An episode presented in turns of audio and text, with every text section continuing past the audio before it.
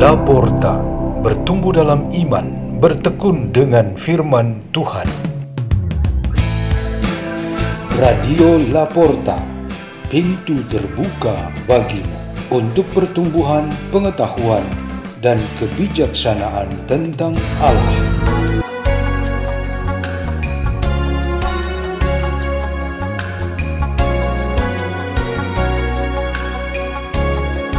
Bacaan dan Renungan Sabda Tuhan hari Senin, Pekan ketiga Prapaskah, 13 Maret 2023.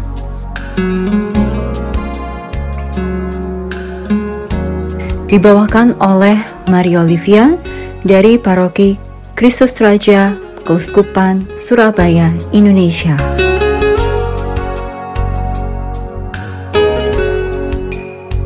Inilah Injil suci menurut Lukas. Ketika Yesus datang ke Nazaret, ia berkata kepada umat di rumah ibadat, Aku berkata kepadamu, sesungguhnya tidak ada nabi yang dihargai di tempat asalnya. Tetapi aku berkata kepadamu, dan kataku ini benar. Pada zaman Elia, terdapat banyak janda di Israel, ketika langit tertutup selama tiga tahun dan enam bulan, dan ketika bahaya kelaparan yang hebat menimpa seluruh negeri. Tetapi Elia diutus bukan kepada salah seorang dari mereka, melainkan kepada seorang janda di Sarfat di tanah Sidon.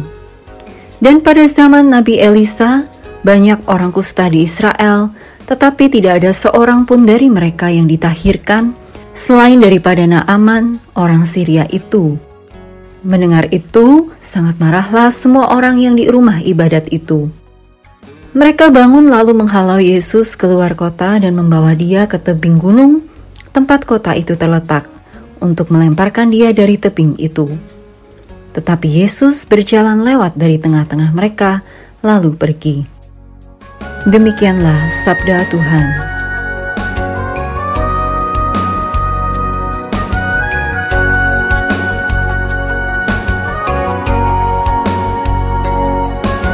Tema renungan kita pada hari ini ialah penyembuhan kusta raga dan jiwa. Santo Efraim dari Syria yang hidup pada abad keempat Masehi menulis begini tentang sembuhnya Naaman tentang Syria karena karunia Allah melalui Nabi Elisa. Karena itu, Naaman diutus ke sungai Yordan dengan tujuan penyembuhannya karena air itu dapat memulihkan manusia. Sesungguhnya, Dosa merupakan kusta pada jiwa yang tidak dapat diindrai, tetapi inteligensi dapat membuktikannya. Kodrat manusia harus dibebaskan dari penyakit ini oleh kuasa Kristus yang tersembunyi di dalam pembaptisan. Penting sekali bagi Naaman supaya sembuh dari dua penyakit tubuh dan jiwanya. Ini tepat sekali untuk mewakili suatu rahmat pemurnian dan pengudusan segala bangsa dalam pemandian yang terus berlangsung yang permulaannya di Sungai Yordan, ibu dan pemula pembaptisan. Naaman seorang dari luar lingkup Yahudi yang beriman dan tentu dianggap kafir. Namun, ia tanpa halangan yakin bahwa ada kuasa Tuhan yang dapat memberi kesembuhan atau sakit kustanya. Itu ia peroleh informasinya dari hamba Israel yang bekerja kepadanya. Orang-orang dalam kategori ini cepat terbuka dan menanggapi pesan berharga soal keyakinan iman, karena mereka pada prinsipnya memerlukan Tuhan. Naaman mewakili banyak orang saat ini yang jauh dari Tuhan yang belum mengenalnya.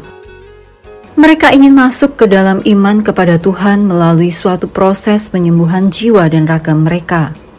Raga mereka memiliki kekurangan bahkan sakit karena berada jauh dan terlepas dari kedekatan dan terjangkau oleh suatu hidup dalam persekutuan iman.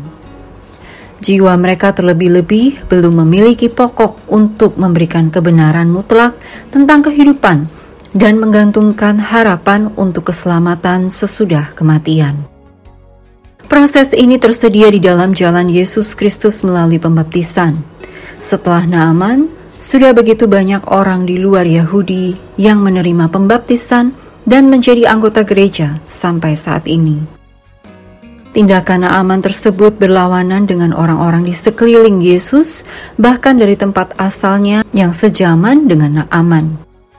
Mereka sudah kuat dengan keyakinan sendiri, apalagi Yesus dianggapnya tidak lebih tidak kurang sebagai seorang yang sama dengan mereka. Mereka tahu betul kesederhanaan keluarga biologis Yesus, maka menjadi tidak mungkin bagi mereka untuk percaya kalau ia memiliki kemampuan yang melebihi mereka. Tuhan Yesus ingin supaya kita sebagai pengikutnya yang pertama dan penuh tanggung jawab menerima dia. Dengan menerima dan memiliki dia, di mana dan kapan pun keberadaan kita, ia hadir melalui kita dalam berbuat baik dan menciptakan pembaharuan.